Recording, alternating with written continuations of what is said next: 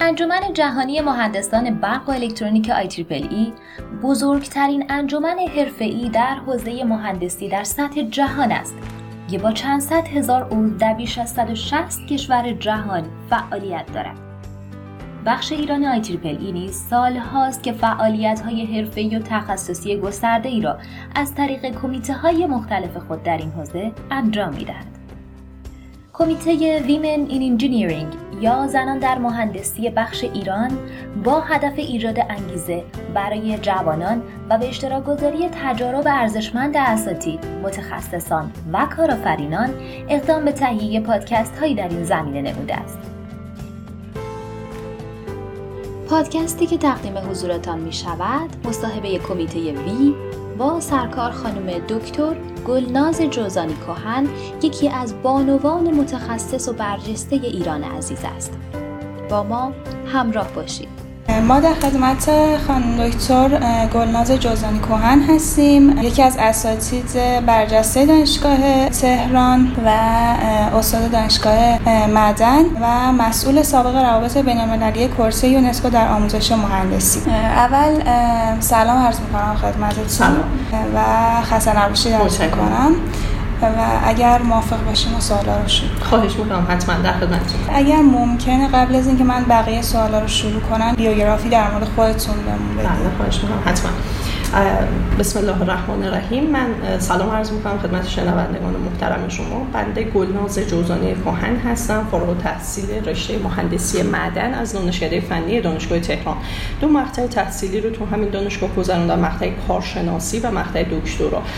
از مقطع کارشناسی در سال 1382 و مقطع دکترا سال 1393 فارغ التحصیل شدم. تو هر دو مقطع دانشجوی یعنی رتبه اول بودم با رتبه شاگرد اول فارغ التحصیل شدم. مقطع کارشناسی ارشد رو تو دانشگاه صنعتی امیرکبیر گذروندم که اونجا نه رتبه دوم رو کسب کردم بین فارغ التحصیلان و سال 1384 از اونجا در حقیقت دورم تموم شد و فارغ التحصیل شدم. یه دوره فرصت مطالعاتی شش ماهه در مرکز مطالعات تلفیقی مهندسی نفت و علوم زمین در دانشگاه لیدز انگلستان گذروندم. بین سالهای 1393 تا 94 و از سال مرداد ماه 1395 هم عضو هیئت علمی پیمانی دانشکده فنی دانشگاه تهران هستم. چون فرمودید بیوگرافی من سعی می‌کنم خلاصش کنم و فقط بسنده کنم به جاهایی که در سمت های اجرایی که در داخل و خارج از دانشکده من به عهده داشتم. در انجمن های حرفه‌ای و تخصصی اگه بخوام خدمتتون ذکر کنم تو انجمن مهندسی معدن ایران در دو دوره دوره های هفتم و هشتم ما بین سالهای 93 تا همین امسال در حقیقت انتخابات ما هفته گذشته برگزار شد. در دو دوره من عضو اصلی هیئت مدیره بودم و سمت های مختلفی رو تو کمیته های مختلف انجمن مهندسی معدن به عهده داشتم که حالا فکر می‌کنم در حوصله جمع نمی‌گنجه بخوام ذکر کنیم به تفکیک. غیر از اون در نهادهای حرفه‌ای توی انجمن آموزش مهندسی عضو هستم در کمیته فعالیت‌های آموزشی و تخصصیش. غیر از این بخوام موارد دیگر رو ذکر کنم در مورد کارهایی که خارج از دانشکده انجام دادم. در کمیته بانوان معدن کار خانه معدن ایران عضو هستم از سال 1996 تا همین حال حاضر. و دیگه در کانون مهندسین فارغ التحصیل دانشکده فنی دانشگاه تهران عضو شورای عالیش بودم در دو دوره دوره 14 و دوره 15 هم. همینطور این کانون یک کمیته تخصصی مهندسی معدن داره که بنده دبیرش بودم در دو دوره و در حقیقت ایفای نقش می‌کردم اونجا. بعد در مورد فعالیت هایی که در داخل دانشکده انجام دادم دبیر اجرایی نشریه به زبان انگلیسی ما داشتیم به نام International Journal of Mining and Geoengineering که از سال 1994 تا کنون بنده دبیر اجرایی این نشریه بودم.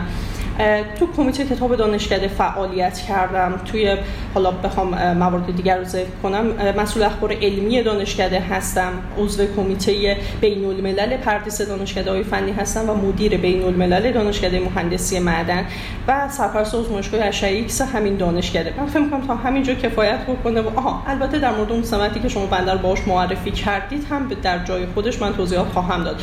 یعنی مسئول سابق روابط بین الملل کرسی یونسکو در آموزش مهندسی که ما بین سالهای 1995 تا 98 بوده. من فکر می‌کنم با همین بسنده کنیم و سوالات بعدی رو بریم. که متشکرم. و اما سوال دوممون آیا توی جوونیتون توی نوجوانیتون آرزوی داشتین که الان بهش رسیده باشین یا هنوز نرسیده باشین؟ بله صد درصد مثل همه من هم آرزوهایی داشتم و اون چی که بهش رسیدم این بود که من دوست داشتم استاد دانشگاه تهران باشم. مادر و دایی بنده فارغ التحصیل این دانشگاه تهران هستن از بچگی صحبت دانشگاه تهران تو منزل ما بود و من همیشه خودم رو در لباس استادی دانشگاه تصور می‌کردم. و وقتی بالاخره بعد از سالها به این آرزوم رسیدم. خیلی خوشحال شدم که یک از رویاهای دوران نوجوانیم رو محقق کردم. ولی چیزی که بهش نرسیده باشم خب من خیلی به ستاره شناسی علاقمند بودم ولی هیچ وقت پیش نیومد که بتونم دوره‌ای ببینم یا به هر حال تو این زمینه اطلاعاتی بتونم کسب کنم. فقط مطالعات آزاد پراکنده خودم داشتم. چقدر عالی. اما سوال بعدی چی شد که رشته مهندسی معدن؟ ما اینجوری که شنیدیم رشته مهندسی معدن بیشتر کار مردونه می‌خواد نه زنونه. بله. خب این سوالی هست که همه وقتی میشنون به خصوص خانم توی این رشته هست. حتی ما در نشستی در یونسکو که بودیم من دقیقا جملم رو با همین آغاز کردم به زبان انگلیسی. البته گفتم اونجا گفتم که من فارغ تحصیل رشته مهندسی معدن هستم و یه مهندس معدنم. تعجب کردید ولی تعجب نکنید. ببینید واقعیت این هست وقتی اسم رشته معدن میاد قطعا همه به فکر یه تونل زیرزمینی تاریک هستن که باید داخلش رفت و کارهای مشقت بار انجام داد. اینطور این این تلقی صحیح نیست باید این تلقی تو ذهن ما بشکنه. رشته مهندسی معدن مثل سایر رشته های مهندسی لزوما نیاز نداره که شما حالا با اون چیزی که عنوان رشته هست بخواید دقیقا توی اون محیط کار کنید کارهای آکادمیک خیلی زیادی هست که شما می‌تونید انجام بدید کارهای پژوهشی تحقیقاتی داده هایی که از سر زمین در حقیقت منتقل میشه شما توی نرم افزارهای مختلف می‌تونید پردازشش کنید و داده های حاصل از اون رو به نقشه تبدیل کنید. نقشه هایی که می‌تونه مناطق امید بخش رو برای حالا اکتشافات بیشتر به پیشنهاد کنه. من خودم کارهایی که انجام دادم از زمان فارغ التحصیلی دوره کارشناسی بیشتر هول همین قضیه بود و هیچ هم نیازی نداشت که مثلا فرض کنید توی اون محیط پا بذارم. اگرچه که اگر امکاناتش فراهم بود خودم مشکلی نداشتم و هیچ مسئله از اینکه شاغل بشم توی معدن نداشتم. ولی در هر صورت می‌خوام این رو خدمتتون عرض کنم که این رشته جنبه هایی داره که بهش باید توجه کرد و میشه از مثلا آنالیز مواد معدنی یکی از زمینه های کاری هست که فارغ التحصیل معدن می‌تونه در حقیقت به خوبی توش ایفای نقش کنه و هیچ نیازی هم می‌بینید که این رشته نداره که شما می‌تونید توی آزمایشگاه تحقیقاتی در حقیقت شامل بشه هیچ نیازی نداره که بخواید سر زمین برید. ولی اینکه چطور من این رشته رو انتخاب کردم حقیقتا من وقتی به حال رتبه کنکور اومد چیزی که الان دوستان در این بازی زمانی که الان هستیم سرکار دارن و اینها اومدم از تمام رشته هایی که داخل شهر تهران پذیرش می‌کرد یک به یک همه رو زدم. چون با مایل نبودم از خانواده دور بشم در اون زمان خودش. و به حال رشته که قبول شدم این بود. شناخت خاصی ازش نداشتم و حتی تا ترم سه دنبال تغییر رشته بودم. ولی اولین باری که زیر میکروسکوپ در حقیقت تصویری از یه سنگ رو به من استادم نشون داد آنچنان عاشق این رشته شدم که دیگه اصلا تصور این که بخوام این رشته رو کنار بذارم چیز دیگه رو بخونم کنار گذاشتم. و در حقیقت اون خیلی دوست داشتم اون تصویرها رو می‌تونستم بهتون نشون بدم ولی حالا برای اینکه فقط تو ذهنتون یه تصویر بیاد این نقاشی های مدرن پیکاسو رو دیدید که تصاویر رو رنگ های مختلف به هم آمیخته شدن و حالا از داخل شما اگر با دقت به این نقشه ها خیره نقاشی ها خیره بشین می‌تونید اطلاعاتی بگیرید یا همچین چیزی زیر میکروسکوپ دیده میشه. با بزرگنمایی های مختلف می‌تونید ببینید. بعد همین دیدن این تصویر در حقیقت توسط استاد دلسوز باعث شد که من تمام اون تصور بدی که داشتم در مورد این رشته رو بذارم کنار. و با علاقه در حقیقت تحصیلاتم ادامه بدم تا بالاترین مقطعی که توی ایران در مورد این رشته وجود داره تحصیل کردم. و هم یعنی پشیمون نیستم از این کار. چند خوشحالم که این رشته رو خوندم.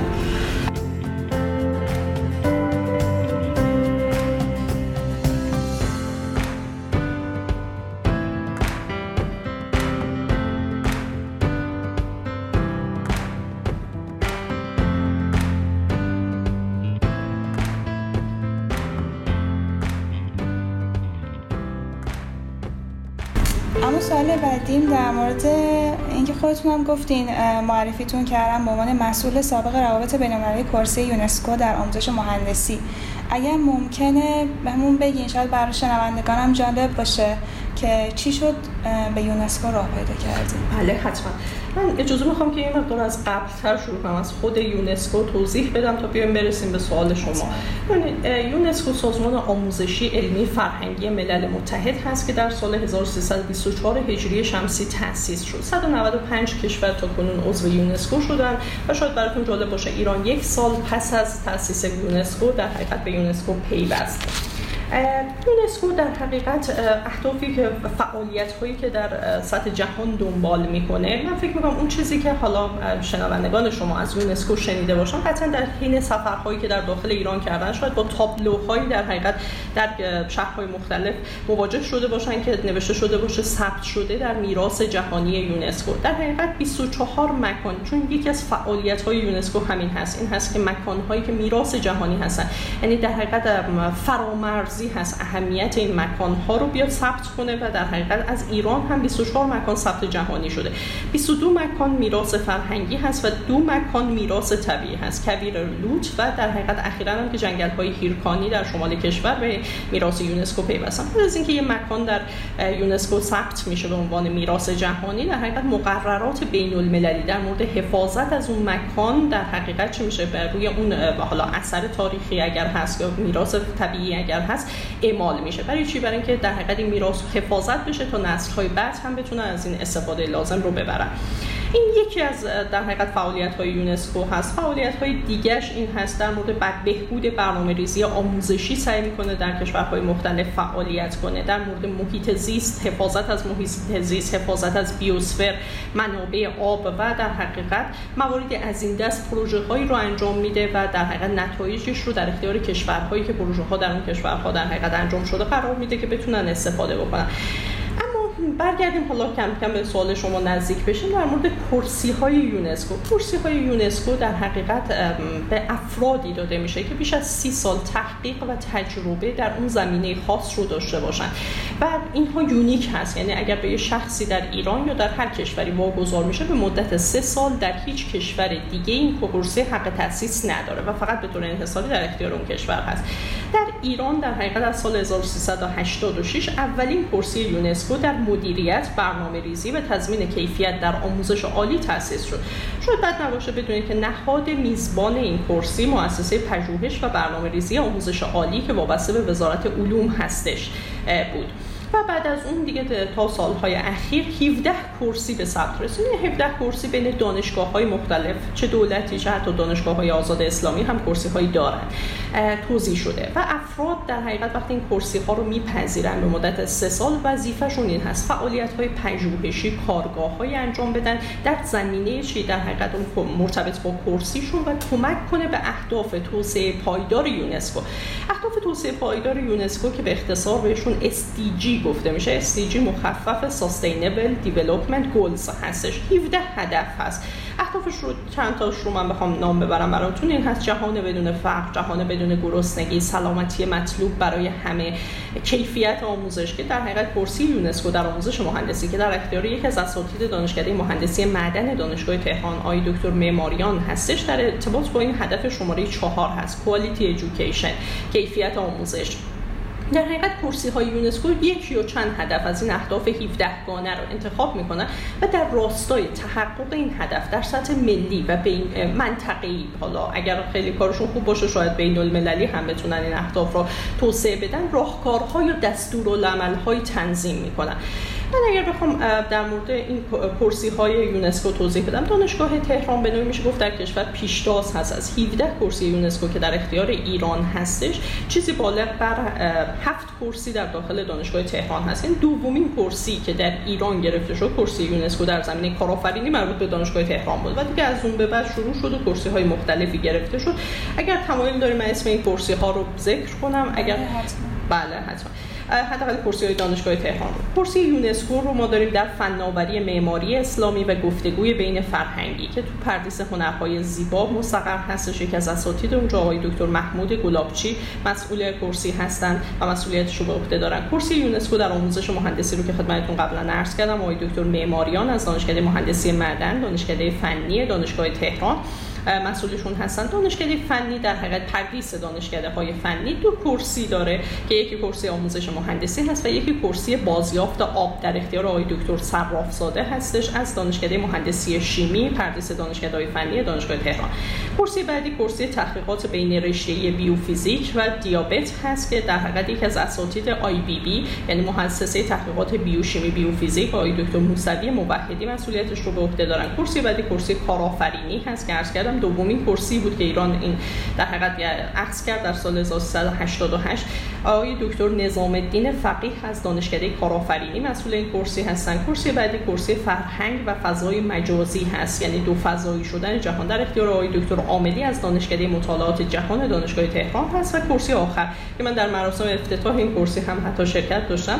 کرسی سلامت اجتماعی و توسعه هست که آقای دکتر یونس نوربخش از دانشکده علوم اجتماعی دانشگاه تهران مسئول این کرسی هستند. خب کرسی دانشگاه تهران رو معرفی کردم. سایر کرسی های ایران رو اگر تمایل دارید اسامیش رو بدونید یا باشون آشنا بشه من توصیه می‌کنم به سایت فارسی کمیسیون ملی یونسکو در ایران با آدرس fa یعنی مخفف فارسی fa.irunesco.org مراجعه بفرمایید. این 17 کرسی رو نام برده. خب من اجازه می‌خوام که در مورد کرسی یونسکو در آموزش مهندسی کم بیشتر توضیح بدم و بعد نحوه این که خودم چطور به این کرسی پیوستم رو توضیح بدم. کورس یونسکو در آموزش مهندسی هدفش این هست تدریس رو از اون روش سنتی خودش خارج کنه. ببینید شما اگر از هر شخصی که استاد دانشگاه هست بپرسید شما الگوتون در تدریس چی هست؟ چطور رو یاد گرفتید که برید سر کلاس و مطالب رو با چه الگویی بیان کنید؟ خب احتمالاً پاسخی که به شما بدن این خواهد بود که ما از اساتید دوره کارشناسی کارشناسی ارشد یا دکترا اساتیدی که حالا قبولشون داشتیم یا علاقه بهشون داشتیم الگو گرفتیم و بر مبنای تدریس اونها یه شیوه تدریسی رو با ویژگی های فردی خودمون در حقیقت مخلوط کردیم و این رو به, به این شیوه داریم درس میدیم. ولی واقعیت این هست که در حقیقت تدریس در تمام دنیا یک خودش رشته هست. تدریس خودش تدریس میشه که چطور باید از شیوه های خوب شیوه های جدید شیوه های نوین شیوه هایی که دانشجو محور هستن بر مبنای این هست که در حقیقت دانشجو رو در فعالیت کلاسی درگیر بکنه. در حقیقت از یک شنونده صرف و استاد رو از این متکلم وحده خارج بکنه. در حقیقت این شیوه ها رو آموزش میدن. کورس یونسکو این مجموعه ها رو گردآوری می‌کنه و در وبسایت خودش در حقیقت به اشتراک می‌ذاره که برای همه قابل دسترس باشه از دانشجو غیر از اون کارگاه هایی برگزار می‌کنه و اساتید هیئت علمی جوان و یا حتی تی ای ها کسایی که ما بهشون میگیم دستیاران آموزشی در کنار استادها به خصوص در رشته های مهندسی میرن مسئله حل می‌کنن سر کلاس و این این اشخاص باید خودشون آموزش ببینن. در کورس یونسکو یکی از وظایفش که به طور منظم هم داره انجام میشه و گزارش هاش روی وبسایتش هست می‌تونید ملاحظه بفرمایید. این هست که کارگاه های آموزشی برگزار می‌کنه و شیوه های نوین تدریس دانشجو محور و اصلا به طور کلی شیوه صحیح تدریس برخورد با دانشجو تهیه طرح درس و خیلی در حقیقت این موارد زیاد هست. می‌تونید مراجعه بفرمایید. دونه دونه عناوین کارگاه هایی که برگزار میشه. خود بنده هم به عنوان عضو هیئت علمی دانشکده فنی هم زمانی که دستیار آموزشی بودم تو مقاطع مختلف در این در حقیقت آموزش ها شرکت کردم شاید براتون جالب باشه بدونید که کرسی های یونسکو از خود یونسکو هیچ درآمد مالی یا با حالا دریافتی ندارن.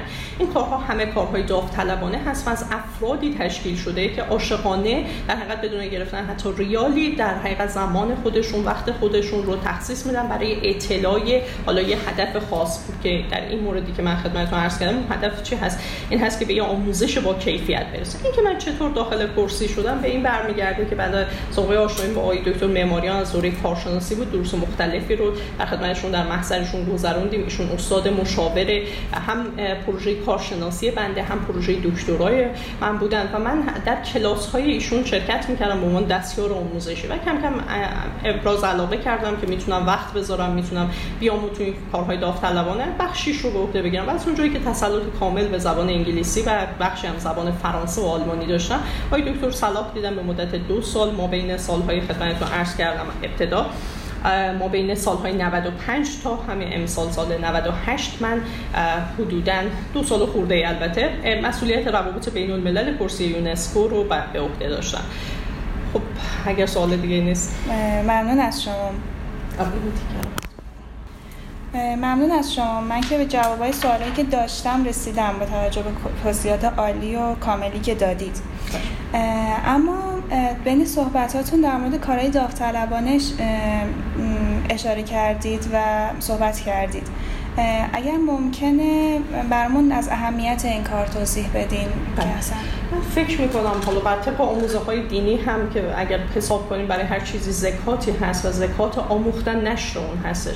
واقعیت این هست که ما باید به عنوان انسان که توی جامعه داریم زندگی می‌کنیم یه بخشی از یعنی بیایم فارغ از حساب های دو دو تا چهار تا و حساب های مادی بتونیم وقت خودمون رو برای یک کار داوطلبانه اختصاص بدیم. این در تمام دنیا هم مرسوم هستش. افراد عضو سازمان های مردم نهاد یا انجیو هستن. حالا هر کس به فراخور علاقه و توجهی که داره یک کسی شاید مثلا توجهش به چیزهای دیگه باشه موارد دیگه باشه. حالا آسیب های اجتماعی رو بخواد حمایت کنه. ولی من زمینه که خودم انتخاب کردم همین زمینه آموزش مهندسی بود. چون به نوعی هم شغل بنده هست و همین که هر چقدر بیشتر تو این کارهای داوطلبانه دارم شرکت می‌کنم نکات جدیدی یاد می‌گیرم که کمک می‌کنه شغل خودم رو به خوبی انجام بدم من توصیه می‌کنم به شنوندگان حالا این صحبت های من هر جایی که هستن در هر مقطع و جایی که قرار گرفتن سعی کنن با سازمان های مردم نهاد یا انجمن های علمی می‌تونن در حقیقت ارتباط برقرار کنن. اگر به همین بحث آموزش مهندسی علاقمند هستیم ما در ایران انجمنی داریم به نام انجمن آموزش مهندسی ایران که از سال 1388 حتی قبل تر از کرسی یونسکو در آموزش مهندسی تأسیس شده. چون این کرسی سابقه تأسیسش به سال 1393 برمیگرده. انجمن از سال 88 در حقیقت 86 پایه هاش گذاشته شد ولی اینکه دیگه واقعا رسمیت پیدا کنه و فعالیت هاشو به طور جدی انجام بده اون که بر اساس اون توی وبسایتش اومده سال 88 ذکر شده.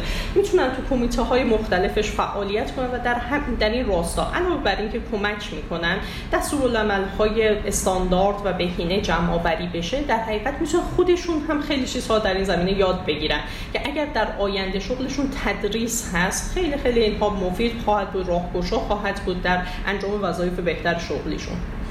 ممنون از شما. اما کار داوطلبانه ما هم از انجمن از طرف کمیته زنان در مهندسی بلی مزاحمتون شدیم. و اگر ممکنه نحوه آشناییتون و اینکه چه کارهایی توی این انجمن انجام دادین ممنون خواهش می‌کنم حتما. آشنایی بنده با انجمن از اونجایی در حقیقت آغاز شد که یکی از اعضای آی تریپل ای نه لزوما کمیته وی. در حقیقت یکی از اعضای IEEE یکی از اساتید دانشگاه خواجه نصیر اطلاع پیدا کرد که من در یکی از نشست های یونسکو شرکت کردم و اونجا یه سخنرانی در مورد نقش پررنگ زنان در مهندسی در جمهوری اسلامی ایران ارائه کردم. و از اونجا بنده رو به رئیس کمیته WIE زنان در زنان در آی تریپل ای معرفی کردم و در یک یا دو جلسه من دستاوردهای سفرهایی رو که داشتم توی یونسکو در حقیقت ارائه کردم که خیلی مورد استقبال قرار گرفت. بعد از اون به طور ماهانه در جلسات شرکت می‌کردم و البته با توجه به اینکه رشته من مهندسی معدن هست و خب حالا با رشته مهندسی برق آنچنان چی میگن سنخیتی نداره. من بیشتر شنونده بودم در سایر جلسات ولی به هر هر جایی که کمک از دستم برمیومد سعی می‌کردم یه گوشه از کار رو بگیرم و در حقیقت بتونم ایفای نقش بکنم. خب اگر تمایل دارید در مورد اون سخنرانی ها چیزی من بگم من در بله، خدمتتون هستم. خواهش می‌کنم. در اواخر سال 1996 من به فاصله 18 روز در دو نشست یونسکو در دو نشست منطقه‌ای یکی در جزیره پنانگ مالزی و یکی هم در جاکارتای اندونزی شرکت داشتم. که در حقیقت اون نشست اول که در مالزی برگزار میشه عنوانش این بود تقویت تعامل و تبادل دانش بین مراکز و کرسی های مرتبط با علوم طبیعی در آسیا و منطقه اقیانوس آرام. از ایران در حقیقت ما چهار تا نماینده داشتیم که هر کدوم از کرسی های مختلفی حالا یا خود اون چیرمن اومده بود یا حالا یکی از اعضایی که در کرسی داره فعالیت می‌کنه و عضو فعال هستش اومده بود شرکت کرده ما در این نشست های دو روزه علاوه بر معرفی کرسیمون به افرادی که تو این کش... افرادی که در این نشست شرکت داشتن و از کشورهای مختلفی هم بودن اومدیم سعی کردیم یه مقدار شبکه سازی حرفه‌ای کنیم. افراد مرتبطی رو که می‌تونن برای کرسی هامون مفید باشن دعوت کنیم مثلا به صورت وبینار یک سخنرانی رو داشته باشن. و خوشبختانه در این هدفمون هم خیلی موفق بودیم و تونستیم افرادی رو جذب کنیم. از کشورهای مختلف که برای ما سخنرانی هایی رو در ادامه انجام دادن. بعد در حقیقت 18 روز بعد برای بنده دعوتنامه اومد که از بنده خواسته شد. در یک نشست دیگه منطقه یونسکو به عنوان همکاری های جنوب جنوب برای تقویت استانداردهای مهندسی و فراهم کردن امکان پویایی متخصصان در در زمینه های مهندسی شرکت کنند. و اونجا گفتن که در حقیقت یه پنلی هست به نام زنان در آموزش مهندسی. و از بنده خواستن که اونجا شرکت کنم و یه سخنرانی رو به دلخواه خودم تنظیم کنم و اونجا ارائه کنم. من تصمیم گرفتم که آمار پردیس دانشکده های فنی دانشگاه تهران رو به عنوان یکی از دانشگاه های بزرگ کشور که خب به آموزش مهندسی می‌پردازه توی اون کارگاه ارائه کنم. آمار را با نگاری های متعدد از آموزش دانشکده فنی دانشگاه تهران درخواست کردیم و این آمار بسیار بسیار درخشان بود. و وقتی زمانی که ارائه شده بود یعنی بعد از پایان ارائه من بهتون بگم به مدت پنج دقیقه به طور ممتد همه دست می‌زدن. چون متاسفانه اون چیزی که در جهان از ایران در حقیقت حالا توی مدیا رسانه پخش میشه تصویر مثبتی نیست و وقتی ما یه تصویر مثبت از کشور خودمون ارائه می‌کنیم برای شنونده ها خیلی جذاب هست و حتی بعد از سخنرانی که مرتب میومدن با من صحبت هایی می‌کردن سوالاتی می‌کردن گفتن شما مطمئن هستی آمار دقیق هست؟ من حتی فایل هایی که به زبان فارسی اوریجینال از خود آموزش گرفته بودم بهشون به عنوان سند نشون می‌دادم که شما مطمئن باشید که اینها در حقیقت حقیقی هست. حالا چی در حقیقت اینقدر برای اینها جذاب بود؟ من اگه بخوام گوشه از این آمار رو بگم. ببینید در رشته مهندسی در کشور ایران شاید براتون جالب باشه بدونید این آمار آمار سال 1395 هست. من در سال 96 در کنفرانس شرکت داشتم و آمار سال گذشته رو سال 95 رو ارائه کردم. در سطح کارشناسی 27.5 درصد از دانشجویان ما دختر هستن که خب این آمار شما فکر کنید خب این کمتر از 50 درصد هست. ولی در کشورهای دیگه شاید براتون جالب باشه. این آمار زیر ده درصد هست. یعنی در پنلی که بنده شرکت داشتم از کشورهای مختلفی مثل تیمور شرقی بودن کشور فیلیپین بود خود اندونزی نماینده داشت مالزی نماینده داشت. آمار زیر ده درصد بود در مقطع کارشناسی بنابراین در کشور ما 27.5 درصد هست که حاکی از حضور پررنگ خانم ها در رشته های مهندسی هست. در مقطع کارشناسی ارشد این آمار در حقیقت یک و نه دهم کاهش پیدا می‌کنه. یعنی این نشون میده دختران ما یا حالا جذب بازار کار میشن یا به دلایلی تصمیم می‌گیرن ادامه تحصیل حداقل تو مقطع کارشناسی ارشد ندن. آمار به 25 و 6 دهم می‌رسه ولی باز هم درخشان هست. چون در کشورهای مشابه بخوایم عرض کنیم خدمتتون این آمار زیر 8 درصد هست. این رو من مستند دارم خدمتتون عرض می‌کنم. و در سطح دکترا ولی بسیار آمار جالب هست نسبت به مقطع قبلی. یعنی مقطع کارشناسی ارشد یک و هفت دهم درصد افزایش پیدا می‌کنه و می‌رسه 27 و 3 دهم. یعنی ببینید تقریبا با آمار کارشناسی که عرض کردم 27 و نیم درصد دانشجوی دختر هستن. در دکترا 27 و 3 دهم درصد. من خیلی با مایه غرور و افتخار هستش که دختران ما تصمیم می‌گیرن در حقیقت تا آخرین مقطع اون رشته رو که حالا شروع کردن رو ادامه بدن یا تحصیل کنن توش. این آمار در حقیقت به ما نشون میده که زنان ما نقش بسیار پررنگی در امر تحصیل دارن. البته یکی از سوال هایی که از بنده پرسیده شد و من به آمارش حداقل دسترسی نداشتم که بتونم به خوبی پاسخگو باشم این بود که از این 27 درصد دختری که رشته های مهندسی رو می‌خونن چند درصد شاغل میشن در زمینه های مهندسی. چون آمارش به طور مستند در حقیقت جایی ثبت نشده یا بنده به این آمار دسترسی نداشتم نتونستم به این سوال خوب پاسخ بدم. ولی اون چیزی که از مشاهدات میدانی خودم می‌تونم خدمتتون عرض کنم این هست که حداقل 50 درصد از دختران ما سالانه جذب در حقیقت شرکت های مختلفی که خدمات فنی مهندسی ارائه می‌کنن. توی حالا حداقل رشته بنده میشن. این رو من اطلاع دارم از این جهت که بسیار از اینها رو خود ما معرفی می‌کنیم. به صاحبان کار به ما میسپرن ما براشون موقعیت های شغلی رو از بین دانشجویان خودمون انتخاب می‌کنیم و میگیم. و من می‌بینم 50 درصد سر کار هستن. 50 درصد ما بقی حالا باز تقسیم میشن. ایده کارهای غیر مرتبط انجام میدن. ایده هم خب نه در حال ادامه تحصیل نمیدن و حالا مشغولیت های دیگه دارن که حالا اونها رو انجام میدن ولی این رو من باز مجدد دوست دارم تاکید کنم. که این آمار آمار فوق العاده درخشانی هست که بین کشورهای جنوب شرق آسیا و مثلا فرض کنید کشورهای مثل سریلانکا، مالزی، اندونزی، سنگاپور که شما می‌دونید اینها کشورهای پیشرفته هستن به نسبت به ویژه سنگاپور از لحاظ آموزش عالی بسیار درخشان هستش. ولی در بین این کشورها میشه گفت واقعا آماری که جمهوری اسلامی ایران داره واقعا درخشان هست و واقعا حائز اهمیت هست و اینکه برنامه ریزی هایی بشه که این نشون میده دختران ما اشتیاق به تحصیل در آموزش مهندسی در رشته های مهندسی رو دارن. ولی اگر یه راهکارهایی در حقیقت اتخاذ بشه که در ادامه این افراد تحصیل کرده در زمینه های تخصصی خودشون سر کار هم برن بسیار مثبت و خوب خواهد بود. چقدر عالی بس اینجوری هم نیستش که میگن دختران باز تدریس یعنی درس کمتر می‌خونن و سر کار هم کمتر میرن. اینجوری هم نیست. اما به عنوان سالهای آخر چه توصیه‌ای به ما دانشجو دارین توی مرحله اول به دختران که انقدر درخشان بودن تو زمینه مهندسی مخصوصا تو کشور خودمون ایران و بله. مخصوصا آقایون هم که بعدش هستن. بله درسته. حالا من توصیه که می‌تونم بکنم حالا یه توصیه فارغ از جنسیت. به تمام دانشجویانی که الان دارن درس می‌خونن این هست که سعی کنید توی اون کاری که هستید بهترین باشه. ببینید الان شما توی مقطع دانشجویی سعی کنید واقعا بهترین باشه. اینکه درس رو برای شب امتحان بذارید اینکه واقعا به اون کاری که دارید انجام می‌دید. ببینید به چشم یه شغل بهش نگاه کنید. من مطمئن هستم. اگر به تک تک شما یه موقعیت شغلی باید درآمدی به حال پیشنهاد کنم که شما بیاید برای بنده کار کنید سعی کنید کارتون رو به نحو احسنت انجام بدین. درسته. در ساعت در ساعت مقرر سر کارتون حاضر میشین وظایف شغلیتون انجام میدین شما به دانشجو به شکل شغل اگر نگاه کنید ممکن بگید من درآمدی ندارم پولی به من داده نمیشه.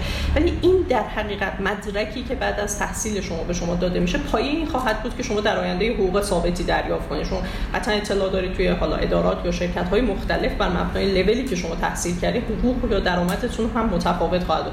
پس این در حقیقت یه سرمایه هست یه پشتوانه هست که در آینده به شما اون حقوقی که داده میشه به خاطر همین تحصیل است.